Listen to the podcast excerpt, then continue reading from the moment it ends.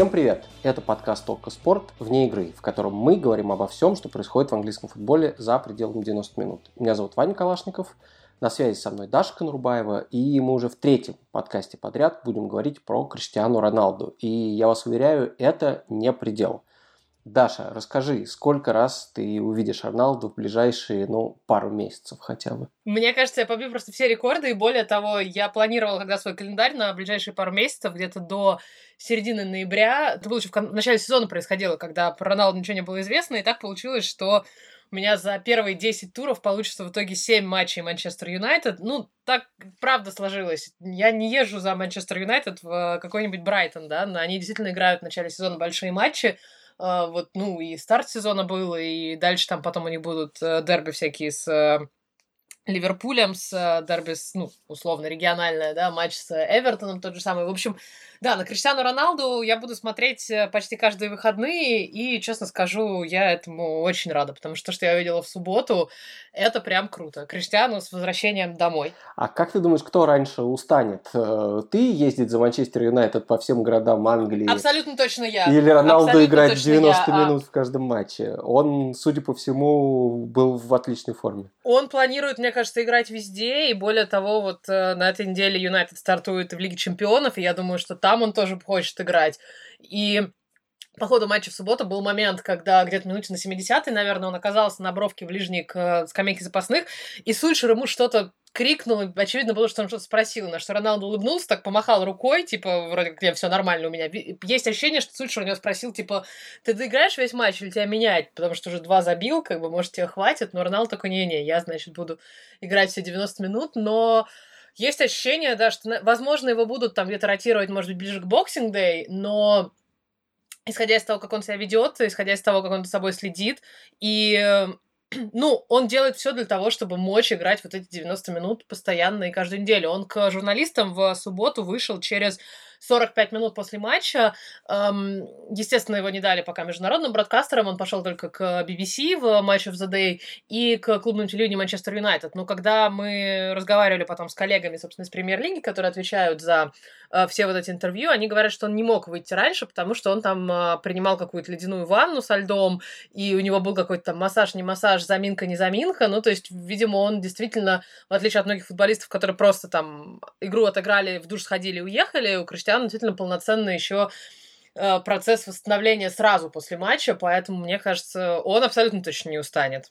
Слушай, да, про него же легенды ходят, э, что он помешан на восстановлении. Ну, на самом деле, он помешан на всем, насколько мы понимаем, что касается футбола. То есть, если это удары по воротам, он будет оставаться после тренировки, чтобы их исполнять. Если это какое-нибудь правильное питание, то он тут тоже будет подавать всем пример. Вот уже появилась цитата. Казалось бы, какой может быть повод для третьего вратаря Манчестер Юнайтед, или может быть даже четвертого вратаря Манчестер Юнайтед, попасть в новости? Оказалось, он есть. Ли Грант, э, человек, который появляется только в проходных матчах Кубка Лиги, наверное, на поле, и то, и то вряд ли, уже э, сказал, что после того, как Роналду присоединился к команде, на ужине никто не притронулся ни к э, сладким пирогам, ни к кастерду, ни к брауни, в общем, ни к какому из десертов, хотя все-таки профессиональные футболисты, наверное, могут себе это позволить хоть иногда, но э, посмотрев на то, что в тарелке у Роналду были кино, авокадо и, значит, пара яиц, сваренных вкрутую. Все остальные футболисты Манчестер Юнайтед просто постеснялись есть что-либо другое, кроме здоровой пищи. Ну и в общем, последовали его примеру. И такие же истории были, по-моему, когда он и в Реале играл, и когда они после, по-моему, матчей Еврокубковых, которые очень поздно заканчиваются, чуть ли не в 3-4 ночи должны были садиться в машины и ехать по домам, он еще принимал вот как раз ту самую ледяную ванну, чтобы восстановиться, и на следующий день на тренировке быть в полном порядке. Мне кажется, вообще никого не вызывает удивления. Я разговаривала на прошлой неделе, у нас было большое интервью с Оном Харгривсом, который помнит Роналду еще из его первого пришествия в Юнайтед, и он сказал, что даже тогда удивляло, хотя Роналду тогда было там, 20 копейками лет, э, удивляла его работоспособность и подход к делу, что он вот действительно мы могли, что они могли несколько часов тренироваться, а потом он оставался и там полчаса бил штрафные, а потом еще полчаса бегал, отрабатывал финты, а потом еще полчаса там на час шел в зал, у него был какой-то там интенсивный воркаут, и после еще там час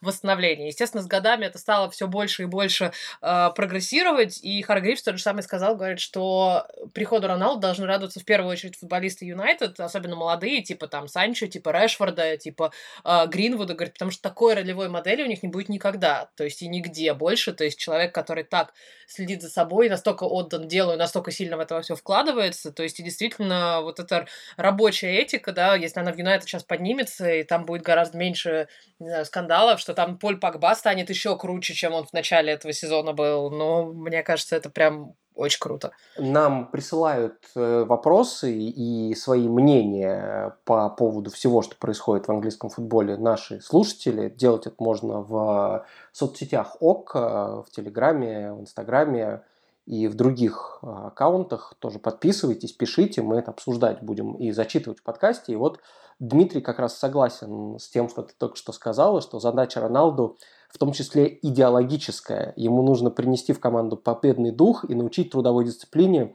Решфорда, Лингарда и других. Ну, с Лингардом уже сработало, да, человек гол забил, хотя угу. мне казалось, я перед матчем, перед сезоном предсказывал, что он максимум один гол забьет за Юнайтед и зимой куда-нибудь идет. На самом деле, я до сих пор это ему желаю, чтобы он себе нашел какой-то другой команде, потому что слишком много в Юнайтед людей, а сейчас еще больше стало, в общем, конкурентов у него. Но, тем не менее, я за него рад. И Роналду, к тому же, забивает то, что должен забивать нападающий. Это действительно он показал в том матче, э, как он реализует моменты. Э, скажи, было ли у тебя впечатление вот сразу, что он действительно каким-то образом преобразил команду. Потому что, в принципе, Манчестер тоже не так плохо играл, но вот было ли у тебя ощущение, что это какое-то ну, новое измерение, что ли, Юнайтед, что тут не только Роналду приехал показывать, какой он крутой игрок сам по себе, это мы, в принципе, знали всегда, но что и Юнайтед с ним сразу как-то, не знаю, окреп и стал казаться более грозной силой, чем он был раньше. Не очень сложно казаться очень грозной силой на фоне Ньюкасла, скажу тебе. То есть, э, поэтому здесь э, я не уверена, что это показатели. У Юнайтед сейчас э, впереди там, э, ну, Вестхэм через пару туров э, как, как раз-таки э, и уже в ближайшие выходные, если я даже не ошибаюсь. И, по-моему, я даже на него иду. Но у меня уже все смешалось в голове и в календаре. И там, конечно, учитывая, что Вестхэм сезон тоже начал очень хорошо, вот на фоне Вестхэма будет интересно на Юнайтед и на Роналду посмотреть в воскресенье. Но меня было ощущение, что изменилась сама атмосфера на Олд То есть, э, понятное дело, что это очень был, большой матч, что его ждали. То есть, вокруг стадиона ходили все исключительно в футболках с семеркой на спине. Причем было несколько вариантов, которые, очевидно, лежали в шкафу вот 15 лет, и они остались с конца 2000-х, какие-то такие раритетные майки. Юнайтед, кстати, очень хорошо подготовился. То есть, я помню, что... Э, даже здесь Роналду пытается перебить Месси, да, и если ПСЖ достаточно быстро у них раскупили, по-моему, все майки Месси в клубном магазине, там, в каких-то э, магазинах технического спонсора, то вот на Олд Траффорд майки Роналду были просто завешены, им были весь магазин, и даже в день матча их можно было купить. В центральном магазине Адидаса, собственно, тоже это все еще можно было купить, и прям в день игры, так что они завезли очень хорошо. Никакой, конечно, трансфер не окупился этими майками, но, в общем, э, все было в доступе народ пришел эм, на трибуны за час до матча, то есть в ожидании как раз, как он выйдет на предматчевую разминку, такой истерики среди э, журналистов, мне кажется, при объявлении составов не было никогда, потому что я рассказывала уже, по-моему, как-то, что бродкастерам выдают информацию о составах за 15 минут до того, как она появляется во всех официальных э, источниках, и у нас есть эти 15 минут то, что называется эмбарго, то есть мы не имеем права об этом никому рассказывать. Это отдают, например, премьер-лиге, чтобы они подготовили графику, это отдают нам, чтобы мы подготовили свои предматчевые включения, как бы, когда мы будем говорить о составах, сколько там изменений в сравнении с прошлым матчем и все такое. Но и они появляются вот прям минута в минуту, да, за, соответственно, 75 минут до стартового свистка. А, в телефонах там представителей премьер-лиги.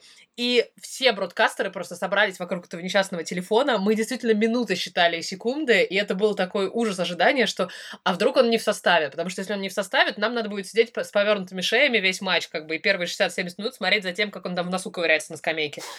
Вот. А вдруг он вообще не, не, в, не в команде, да, там вдруг с ним что-то случилось. Действительно, когда составы появились, то первое и единственное, что интересовало всех, то есть там человек с э, этим телефоном такой, типа, Криштиану в старте. Все, дальше как бы уже ни как, по какой расстановке Юнайтед будет играть, никто еще, никакие были изменения в сравнении там с матчем против Вулфс, ни тем более какой состав у Ньюкасла вообще никого не интересовало. Но вот действительно, и вот этот момент, когда они вышли на разминку, и это просто, мне кажется, вообще всем крышу сорвало, потому что Траффорд просто затрясло.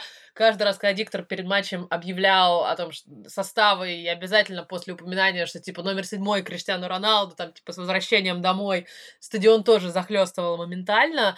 И вот как-то прям знаешь, знаешь, очень было в субботу ощущение просто вот кинематографичности всего происходящего. Я не шучу. Вот за минуту до стартового свистка, за минуту до того, как команда выходит на поле, в Манчестере разошлись тучи и засветило яркое солнце. То есть... Потрясающе. Ну, это вот правда. Только, мне кажется, только, мне кажется, в сериалах каких-то или там в кино это бывает. Ну и, естественно, сам ход игры, да, что во всех параллельных матчах трехчасовых были нули абсолютные, и Роналду в концовке первого тайма забивает, ну, не могло быть по-другому, да, не могло вот внимание быть на ком-то еще. То есть очень-очень э, как-то все оно так сложилось. И говоря о том, собственно, о чем ты спросил меня изначально, есть ли ощущение, что у Юнайтед самого какой-то другой настрой, есть ощущение, потому что, ну, они праздновали после матча 4-1, все понятно, но э, все ходили, улыбались, Погба там ходил, заводил трибуны после матча, как безумный, э, Роналду ходил, всем улыбался, и было видно, на самом деле, что его тоже так немножко подколбашивает, потому что он вышел на матч э, вот с абсолютно таким непроницаемым своим лицом, как он умеет, но как только вот они встали в эту линию перед... Э, перед тем, как разойтись стартовый свисток, он прям разулыбался. То есть видно было, что его прям переполняют эмоции. Он, по-моему, в одном из интервью сказал, говорит, я никогда не нервничаю перед матчами, но здесь меня вот как-то эмоции немножечко захватили. А да, меня удивило, что он выглядел абсолютно эмоциональным человеком. То есть он, безусловно, проявляет свои эмоции довольно часто, но вот какое-то смесь даже порой у него растерянности и какой-то прямо детской радости, что ли, на лице было, как мне показалось. Да. И он часто запоротые голевые моменты или там неудачную пар- передачу от, от партнера Э, встречает таким, ну, разочарованием, не агрессивным, но тем не менее, он человек, который хочет каждый, каждую атаку довести до удара, чтобы, естественно, получить мяч, пробить, и э, известно, что и в Реале, и в Ювентусе, когда он уже как-то какого-то уровня добился, он часто Э, опять-таки, думаю, что без, безобидно это воспринималось, но часто, по крайней мере, руками или лицом показывал, что недоволен, что, в общем, все вокруг могли бы получше играть. И мы это даже часто за это как-то предъявляли, но понятно, что это было как бы от излишней эмоциональности, желания победить. А тут вот был момент, когда он по сложному мячу, который на него сверху опускался, и он был на углу штрафной практически прям на лицевой линии, он с лета по нему пытался пробить и, в общем, промахнулся совсем не в ту сторону его направил. И он сам на это отреагировал огромной улыбкой. И то же самое, когда партнеры ошибались, просто как-то их там подбадривал, хлопал им, большие пальцы показывал.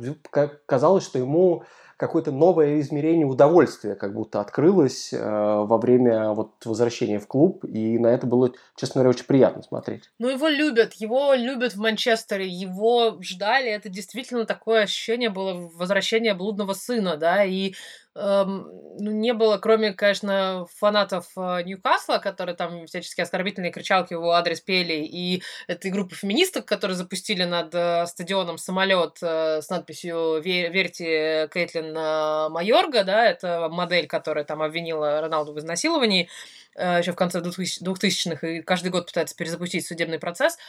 Хотя получил какие-то там бешеные деньги за подписки о неразглашении или о чем-то таком. Вот. И, ну, кроме вот этих людей, как бы просто такой уровень обожания, да, когда 70 тысяч человек, и, ну, не знаю, может быть, конечно, там Новак Джокович испытывал, да, в воскресенье примерно то же самое, когда его на US Open там обожали трибуны центрального корта, но вот просто, то есть это настолько было какое-то доброе, какое-то яркое и очень семейное ощущение. И оно укреплялось тем, что это был просто вечер встречи выпускников какой-то. То есть, в принципе, весь Юнайтед сейчас, с учетом, с учетом того, что его облепили все его выпускники, да, там, начиная от Сульшера и э, Керрика в тренерском штабе, плюс все эти там бизнес-истории с э, Невиллом, который вокруг крутится, плюс, э, э, что на там VIP-ложе, естественно, был, был сэр Алекс Фергюсон, естественно, был Райан Гикс, там же с бродкастерами работал на этом матче все тот же Харгривс, и они вот как-то, они все там махали друг другу руками, они все там, значит, ходили после матча, еще общались, обнимались. А, Харгривс сидел прямо передо мной весь матч, и он вот, э, вот абсолютно как болельщики, да, обычно, в принципе, в ложе прессы все стараются, даже хотя у всех есть, конечно, свои предпочтения, все стараются так держать немножко себя в руках. А он просто, вот, знаешь, каждое вот приближение Юнайтед к воротам, он на ноги вскакивает, за голову хватается, то есть ровно как какие-то, знаешь, вот там эти наши любимые английские деды на трибунах делают абсолютно то же самое, и сидит Харгривс, в общем, в костюме такой весь серьезный, но тоже за голову хватается, там подскакивает, что-то кричит.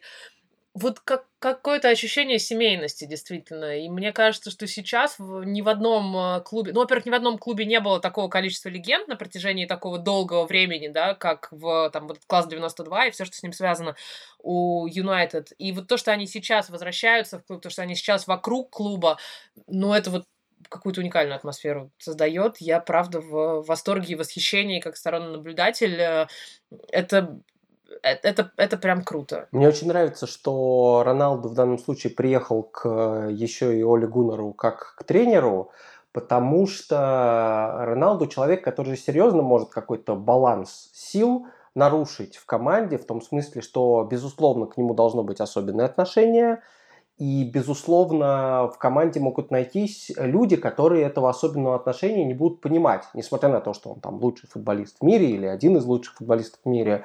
Э, в общем, тут нужно очень э, внимательно относиться к разным словам в его поддержку, потому что известно, что Роналду, это сами тренеры, которые с ним работают, вспоминают, что он на самом деле человек, который, несмотря на то, что он перфекционист и сам прекрасно знает, сколько ему нужно работать и что ему нужно всегда постоянно ощущать себя лучшим в мире, ему еще и нужно, чтобы ему об этом говорили. То есть ему недостаточно собственного понимания. Ему хочется, чтобы все это признавали, и это одна из его главных мотиваций, она работает, как мы видим, но э, люди, которые его знают, люди, которые с ним играли, естественно, эту вещь понимают уже лучше, и им легче им это дать, потому что э, сам Роналду вспоминал, что он, например, совершенно не мог сработаться с Бенитосом в мадридском Реале, ровно потому, что Бенитес какую-то совершенно другую стратегию выбрал, и он, во-первых, говорил всегда, что Роналду один из лучших, а не лучший,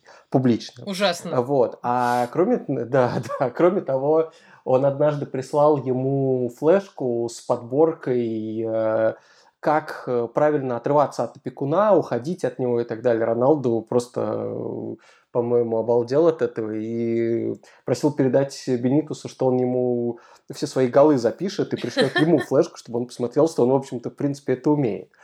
А вот Карло Анчелотти, наоборот, когда он пришел из Милана, он написал целую книгу про... Роналду? Э, нет, нет, он еще до работы с Роналду. Про Роналду, я думаю, он после мог бы написать. А до работы с Роналду он написал книгу про свою схему 4-3-2-1, которая называется еще Christmas 3, да, елочка, потому что она похожа на нее. И он хотел играть по ней в Реале, потому что Милане добился много успехов. И когда Роналду сказал, что ему это не подходит, и он хочет играть на фланге, то есть немножко в другой схеме, там 4-2-3-1, например, Сори, больше этих слов у нас в подкасте не будет но, э, э, про тактику. Но э, когда Анчелоти понял, что это действительно его лучший игрок, он, не сомневаясь вообще ни секунды, забыл и свою книжку, и свою схему, и все, все чего он добился в Милане, сказал, хорошо, ты будешь играть там, где ты будешь приносить мне максимальную пользу, и мы с тобой договоримся. Так вот, я это все веду к тому, что Оли Гуннер Сол, Сольшер точно не выглядит человеком, который будет навязывать свою волю Роналду, который захочет там за счет его как-то самоутвердиться. Я уверен, что это будет максимально продуктивный союз, и они будут понимать друг друга. Действительно, тут вопрос единственный, вот насколько Роналду захочет 90 минут в каждом матче проводить. Но я думаю, что наш подкаст, даже твоими усилиями, будет каждую неделю об этом всех информировать.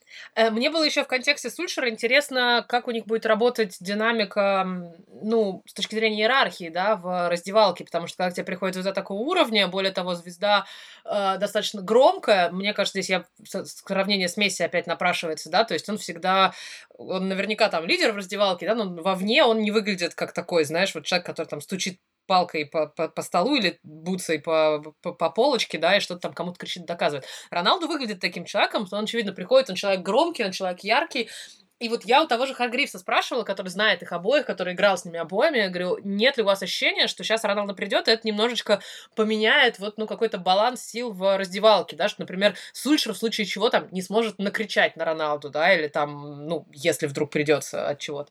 На что Харгриф сказал, говорит, я не вижу, что может возникнуть такая проблема, что, ну, во-первых, они все адекватные люди, да, и что Сульшер уже все-таки тренер новой школы, если, может быть, там еще 20 лет назад тренеры считали, что если много кричать на футболистов, то от них будет больше толку, то сейчас этого не происходит.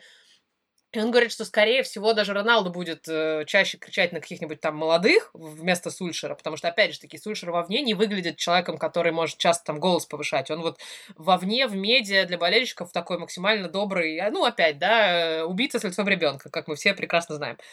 И эм, Харгривс высказал очень крутую мысль. Мы с тобой обсуждали в предыдущих подкастах о том, о тренерских перспективах Роналду, да, мы говорили и пришли к выводу, что нет, что скорее он пойдет в какие-нибудь там менеджеры, какой-нибудь бизнес и так далее. Но Харгривс сказал, что в Юнайтед как раз-таки в нынешнем вполне возможно, что Роналду будет именно таким играющим тренером, что они, э, что он отлично себе представляет, как у них могут быть с Ульшером какие-то разговоры там тактического плана, и что Роналду будет именно его приводником на поле, и что он будет дополнительно как бы ему помогать вот с такой тренер тренерской точки зрения. Поэтому за этим очень интересно будет смотреть. Очень интересно будет смотреть за тем, как у них происходит вот эта химия. И, а мне кажется, она уже абсолютно точно происходит в силу там, да, совместного прошлого. И не всегда истории про совместное прошлое работают, и мы это видели, обсуждали много раз в контексте тех легендарных игроков, которые становятся тренерами в последние годы.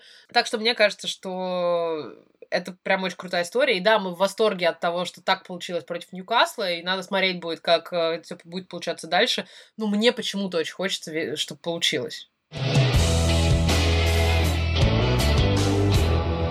Давай перейдем к другому важному матчу тура, хотя, конечно, что может быть важного на фоне дебюта, вернее, возвращения Роналду в Юнайтед, но, тем не менее, матч э, Лица с Ливерпулем, все ждали тоже, что получится крутым, потому что, во-первых, все помнят, как это начиналось в прошлом сезоне, они 4-3 сыграли, Ливерпуль выиграл, но и здесь тоже, на самом деле, был матч э, классный, несмотря на то, что куда более односторонний, но он был и драматичный, а главное, он был для лица первым таким полноценным домашним матчем заполненным стадионом. И, Даш, ты опять попала в число тех счастливых людей, которым повезло там побывать. Расскажи вообще, как тебе лиц, как тебе полный стадион. Я был там только в чемпионшипе, но и э, в чемпионшипе на меня лиц произвел невероятное впечатление, хотя там не было еще ни Марсела Бьелса, ни нормальных игроков. И вообще э, были темные времена для этого клуба, но посещение Элленд Роуд мне навсегда запомнилось. А как тебе? Для меня вообще весь Лидс именно как город тоже стал, я прям заново его переизобрела. Я была раза два или три в прошлом сезоне там на матчах, но это было во время локдауна, и поэтому и город был пустой, и как-то все было грустненько, печально, и стадион, естественно, был пустой. А тут жизнь снова бурлит, поезда из Лондона в Лидс снова полные, э, как и из Лондона везде, как и вообще все поезда в Великобритании снова полные, что меня не очень радует, но это уже мои отдельные заморочки, потому что я привыкла за прошлый год кататься в пустых составах, где было комфортно и можно все делать. А тут фанаты снова в поездах, снова орут во славу Роналду все два с половиной часа, что вы едете из Манчестера в Лондон. В общем, все по-старому.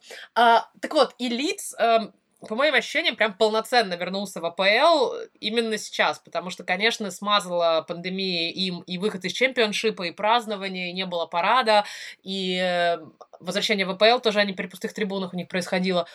А тут прям вот как-то прям очень здорово получилось, и я вообще люблю такие эм, стадионы и клубы, которые одни на один город. Это всегда особая атмосфера сразу. Эм, клубы с такой историей, как у Лица. Э, и вот как- как-то... Знаешь, у меня странное ощущение, я, ну, о нем говорить, это все говорить о таких, знаешь, немножко высоких каких-то вообще очень эфемерных штуках, но эм, вот я была на Элленд Роуд, и все эти 90 минут у меня было ощущение, что да, они болеют очень яростно, они болеют с подколкой такой в адрес соперников, естественно, потому что количество чантов, которые придумались по ходу матча, оно было просто невероятно. То есть уровень там сарказма, английского юмора было великолепно. Например, когда Джеймс Милнер вышел э, разминаться, его, естественно, как, в общем, человека лицу не чужому совсем, ему похлопали, очень так радостно встретили. Да, он дебют в премьер-лиге состоялся как раз за лиц. Очень радостно встретили такой овации, после чего начали петь, да ты просто хреновая версия, версия Филлипса. Вот, и типа, значит, вообще-то нам не нужен, да, и уходи это как-то все было по-доброму. Милнер оценил, посмеялся, то есть, в общем, как, да, все разошлись довольными.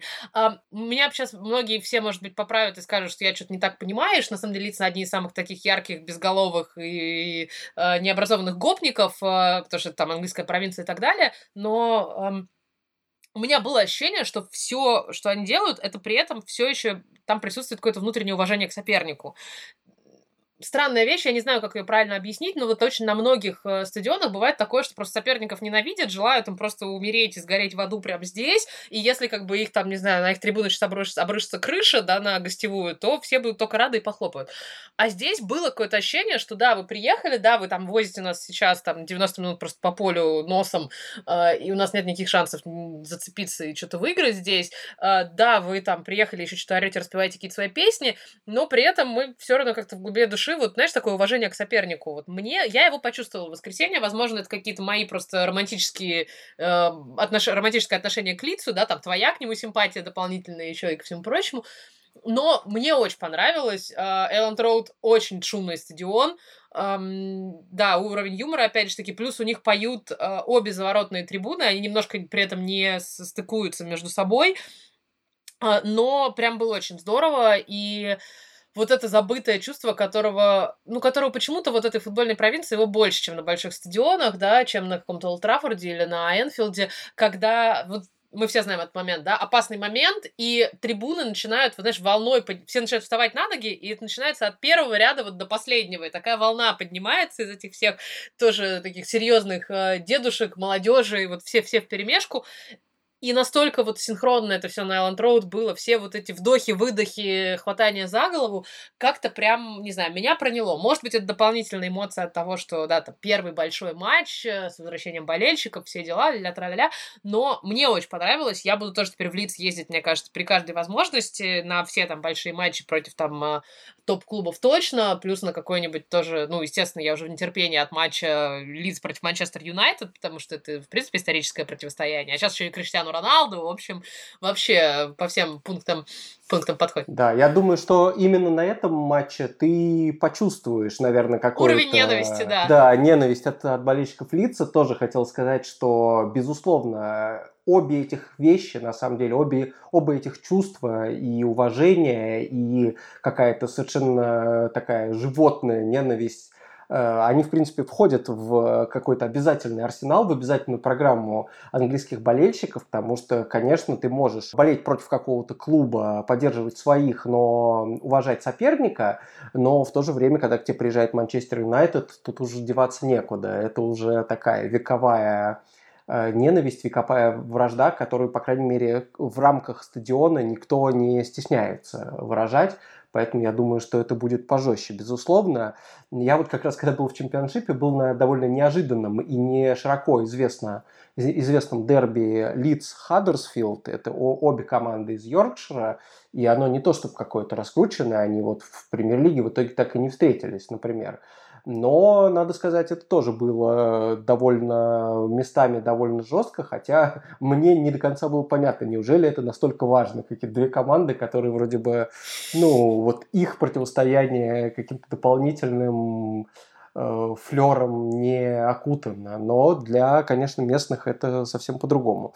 Ну, кстати, интересно, что любопытная история связана с болельщиками лица. Я вот периодически рассказываю про клубные эмблемы, и у лица все максимально просто. Центральный элемент эмблемы лица – это, соответственно, белая роза Йорков, дома Йорков. Если кто я же даже не знаю, с чего тут проще начинать, понимаешь, с войны Алой Белой Розы или сразу с, с Игры престолов. престолов. Начинай да, с Игры мне престолов. Тоже, тоже кажется, что это проще. Дом Старков и дом Ланнистеров это на самом деле дом Йорков и дом Ланкастеров, противостояние Ланкашира и Йоркшира, Алой Белой Розы. Соответственно, то есть вот все команды типа Манчестер Юнайтед и Лидс, у них корни противостояния уходят, в общем, в средневековье. И эта белая роза королевского рода, она до сих пор на э, эмблеме лица, в ней мяч, в нее вписан, и, в общем, она не всегда была такой, потому что тоже клуб периодически то сову ставил почему-то на эмблему, то павлина, вот это меня тоже особенно впечатляет. Я не знаю, ты не видел там павлинов? на Элленд Роуд не было. Я видела, там... я видела сов на паре мостов в Лидсе через каналы. Вот. Да, и, тоже еще один Видимо, символ. они тоже на какой-то, на какой-то, на какой-то геральдике есть, да. Хотя я такая думаю, подождите, мы же не в Шеффилде, как бы у Шеффилда есть совы, да, а, но, видимо, все рядышком, поэтому тоже как-то все это переплетено. Да, у Лидса тоже. Ну и вот в какой-то момент э, клуб захотел сменить как раз в смутные времена в 2018 году захотел сменить э, эмблему и отдать э, должное именно болельщик, который все эти годы, особенно последние, когда Лиц вылетел из премьер-лиги и, э, в общем, потерпел финансовый крах и долго не мог подняться обратно, хотели отдать должное болельщикам и сделали новую эмблему, на которой болельщик э, так бьет кулаком себя в сердце, ну, вот такой жест тоже есть, который олицетворяет верность команде, но при этом вместо головы у этого болельщика была прямоугольная надпись Leeds United. Это выглядело ну, максимально странно, максимально не эстетично, в общем, так странно, что сами же болельщики, увидев эмблему, которая, по идее, должна бы их прославлять, сказали, что мы никогда не допустим, чтобы наш клуб был с такой эмблемой, немедленно уберите это, вот, э, верните все обратно, и клуб э, к его чести их послушался, поэтому лица теперь по-прежнему такая же эмблема.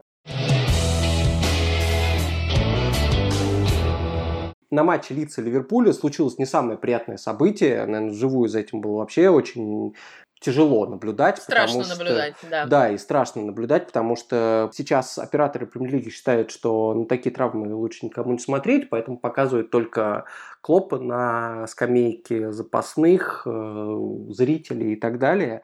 А произошло вот что. Голландский защитник лица Паскаль Струйк э, пытался в подкате догнать Харви Эллита, который в контратаку убегал. И вроде бы сыграл сначала мяч, но потом другой ногой как-то так неудачно зажал ногу Эллита, что она сломалась, вывернулась. Непонятно, нам пока диагноз не говорят, говорят, что только вот э, его голеностоп явно совершенно пришел в неестественное положение, и, в общем, сейчас на следующий день, когда мы записываем подкаст после матча, его уже выписали из больницы, но понятно, что несколько месяцев он точно пропустит. И по этому поводу тут же развернулась дискуссия. Я сейчас зачитаю э, мнение людей, которые нам присылали, потому что этот подкат действительно не выглядел подкатом на красную карточку сам по себе. Да, он привел к совершенно кошмарной травме, но как будто бы не был... Э, или сначала, по крайней мере, не казался таким уж опасным, но по результату, из-за того, что такая травма была получена, судья показал красную, хотя, э, я бы сказал так, не все этого ждали. Вопрос не в том, что, наверное, там, он не заслужил красный, но вопрос в том, что такие события, возможно, будут возникать. Интересно, как вообще судьям и общественности с этим справляться. Вот Сергей нам пишет, что это несчастный случай, и наверняка в 10 подобных случаях других все обойдется без травм. И говорит, что, например, некоторые подкаты Иван Бисаки выглядят страшновато, я тут mm-hmm. согласен, что не отменяет того, что они выполнены чисто. И показалось, что арбитр сначала и не думал изначально давать карточку. Он и не свистнул же даже изначально.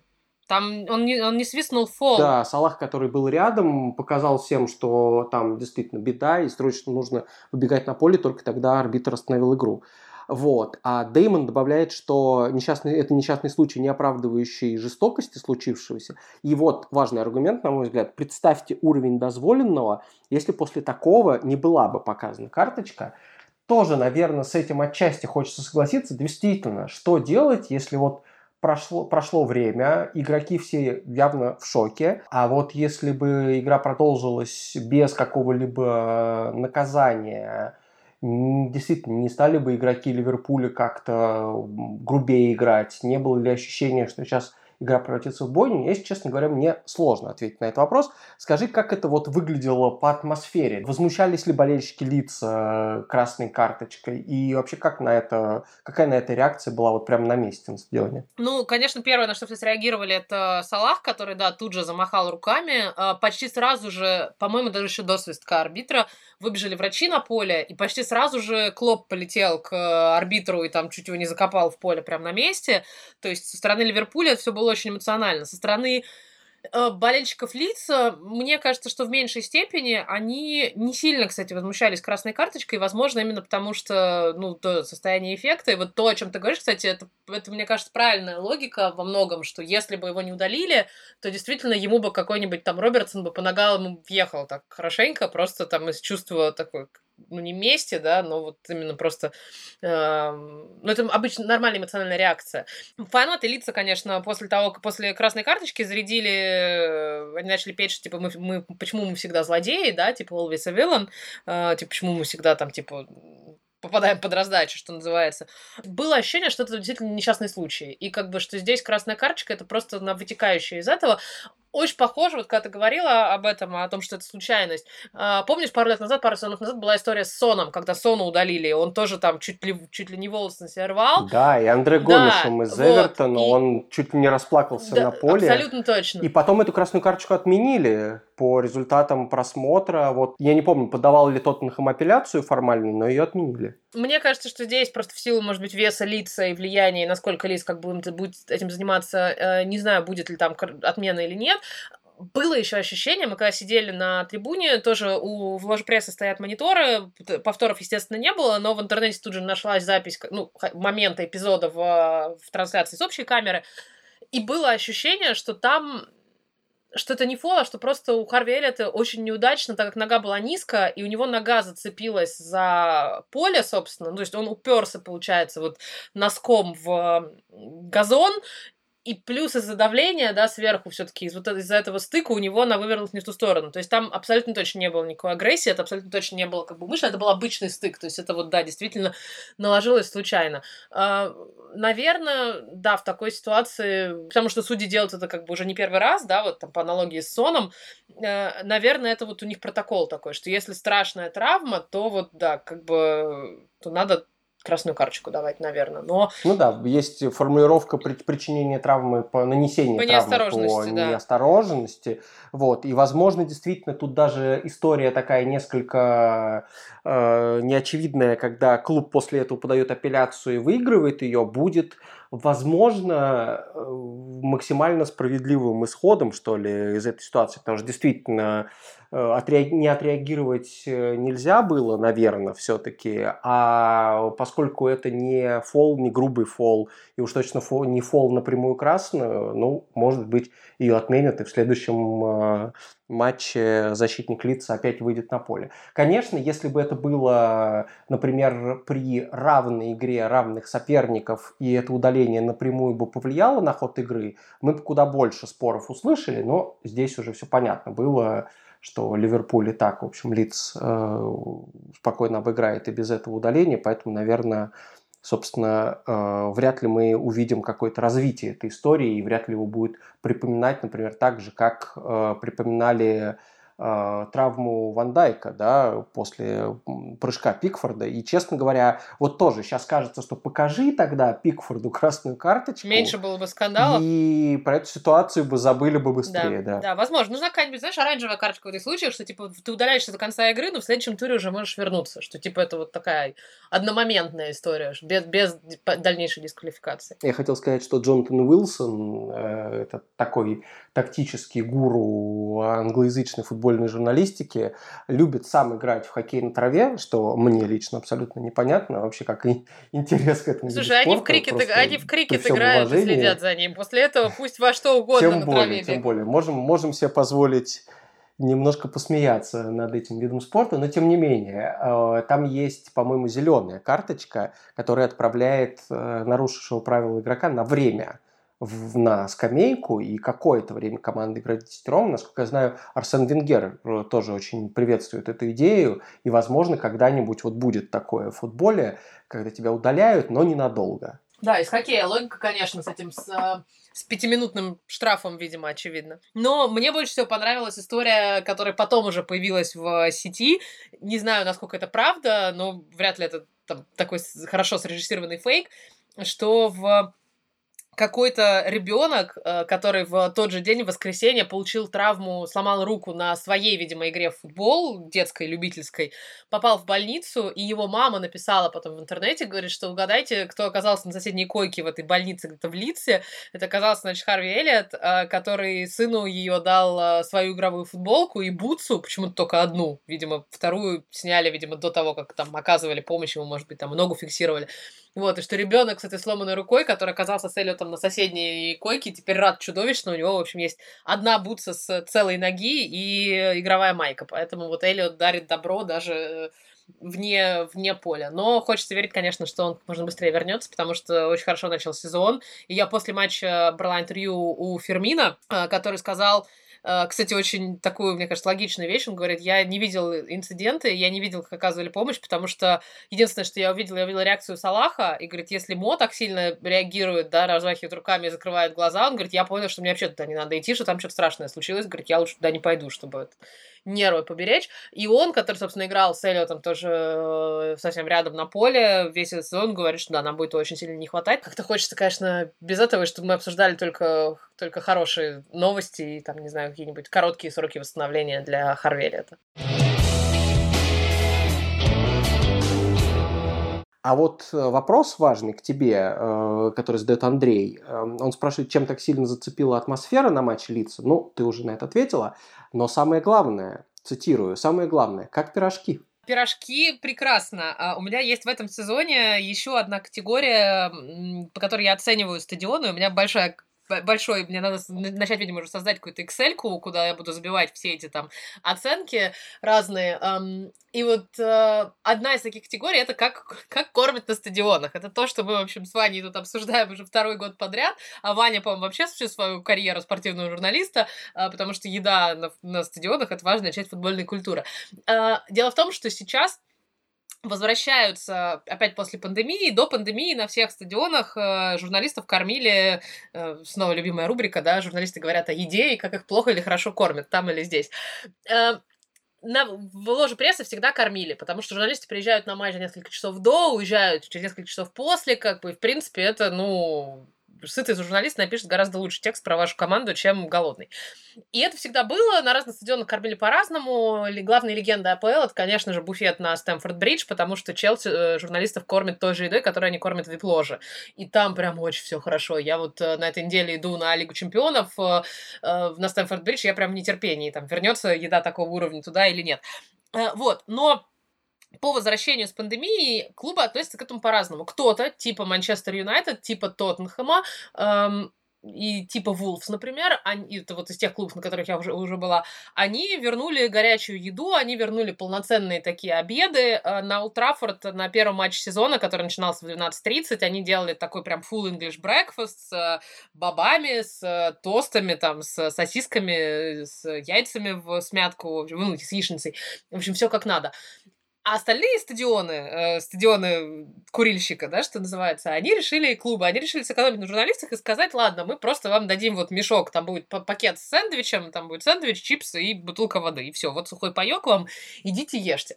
Мы, так как всю пандемию ели эти сухие пайки, покупая их сами и принося на стадионы, мы хотим горячей еды, особенно чем, в общем, ближе к зиме, тем, в общем, больше нам ее будет хотеться. Вот, и мы уже на прошлых выходных все обругали Ливерпуль, который тоже отбился от нас сэндвичами, а Лидс тоже, хотя на него надежда была огромная. Лидс в прошлом сезоне, в пандемийном, был первым клубом, который ввел у себя горячие напитки на стадионе для журналистов, когда мы начали там в районе октября уже колеть на пустых стадионах. В общем, была надежда, что сейчас мы приедем в Йоркшир, и нас прям как каким-нибудь там йоркширским пудингом, чем угодно, в общем, покормят и накормят. Ничего подобного. В Лидсе выдавали только бутылку воды на человека, выдавали сэндвич, и то они достаточно быстро закончились. В общем, я решила, что гори все, пропади все пропадом, я пойду, значит, и просто как фанат встану в очередь и в буфет э, фанатский и куплю себе там пирожок. Я купила себе там пирожок, Пирожок был прекрасный. Это мой любимый chicken balti, который всегда есть в британском Мидландсе на британском севере. Это такая острая курица в, э, внутри пирожка. Эм, он был странный по нескольким причинам. Ну, кстати, такой же пирожок съел сидящий со мной Робби Фаулер, поэтому, если что, ну, все, мне кажется, он... что Легенда посол Ливерпуля этого, да, лица, на секундочку, да. Да, если, он- если он съел, то как бы, да, поэтому это чтобы вы, чтобы вы не думали, что только мне интересно про еду. Видите, Робби Фаулер тоже, как простой человек, э, пошел в пошел, отстоял очередь, не знаю, правда, стоял очередь или его пустили без нее, купил себе пирожок и тоже, значит, его во втором тайме съел. Но у этого пирожка было две особенности. Во-первых, а, на нем была нарисована улыбка, то есть, знаешь, видимо, ощущение, то есть, или при запекании, или уже после, знаешь, вот кто-то вилкой вы, выдавил, значит, два глаза и выдавил такую улыбку. В общем, смотрится очень немножечко страшно, но, в общем, даже такой улыбающийся пирожок. А во-вторых, когда я изучала этикетку ради интереса, я увидела, что это пирожок на самом деле из Ланкашира. То есть это такой вражеский пирожок в Йоркшире. Я не знаю, как он туда попал и пробрался, но он был хороший. Троянский пирожок. Вообще, да, никто не отравился. А, пирожки в Лидсе хорошие, но у меня есть большие претензии к тому, как там кормят. С другой стороны, а, медиа-комната на Айленд Роуд очень маленькая, просто крошечная, поэтому, возможно, они не смогли бы там провернуть именно какую-то там горячую еду и поставить, и они вот выдали что-то, чтобы мы ушли на трибуне, а потом съели. Есть некоторые вопросы еще к организации. Мне кажется, что Элленд Роуд может улучшить свой рейтинг в моих глазах. Я туда точно еще съезжу несколько раз, точно съем там еще несколько пирожков, но пока Лидс прям прекрасный и замечательный. Слушайте наш подкаст каждую неделю на всех платформах, где вы слушаете подкасты. Apple, Google, CastBox, Яндекс.Музыка, ВКонтакте. Мы их также выкладываем на YouTube. Пишите нам комментарии. В частности, под последним выпуском, который был записан во время перерыва на матче сборных, э, вы нам писали, почему выпуск такой короткий. Это, честно, очень приятно было прочитать. Будем выпуски делать подлиннее. Этот выпуск явно длиннее, но тогда действительно был просто перерыв на матче сборных. Надеюсь, что сборные будут нам подкидывать тоже материал. Мы в эти недели все равно будем выходить. Ну а самое главное, смотрите футбол ВОКа по годовой или ежемесячной подписке или по акции 7 дней за 1 рубль для новых пользователей. Здесь были Ваня Калашников, Даша Конурбаева. Пока. А самое главное, не пропустите наш следующий выпуск, потому что вы не поверите, но в субботу я еду в Бернли, поэтому нам точно будет о чем поговорить. Счастливо!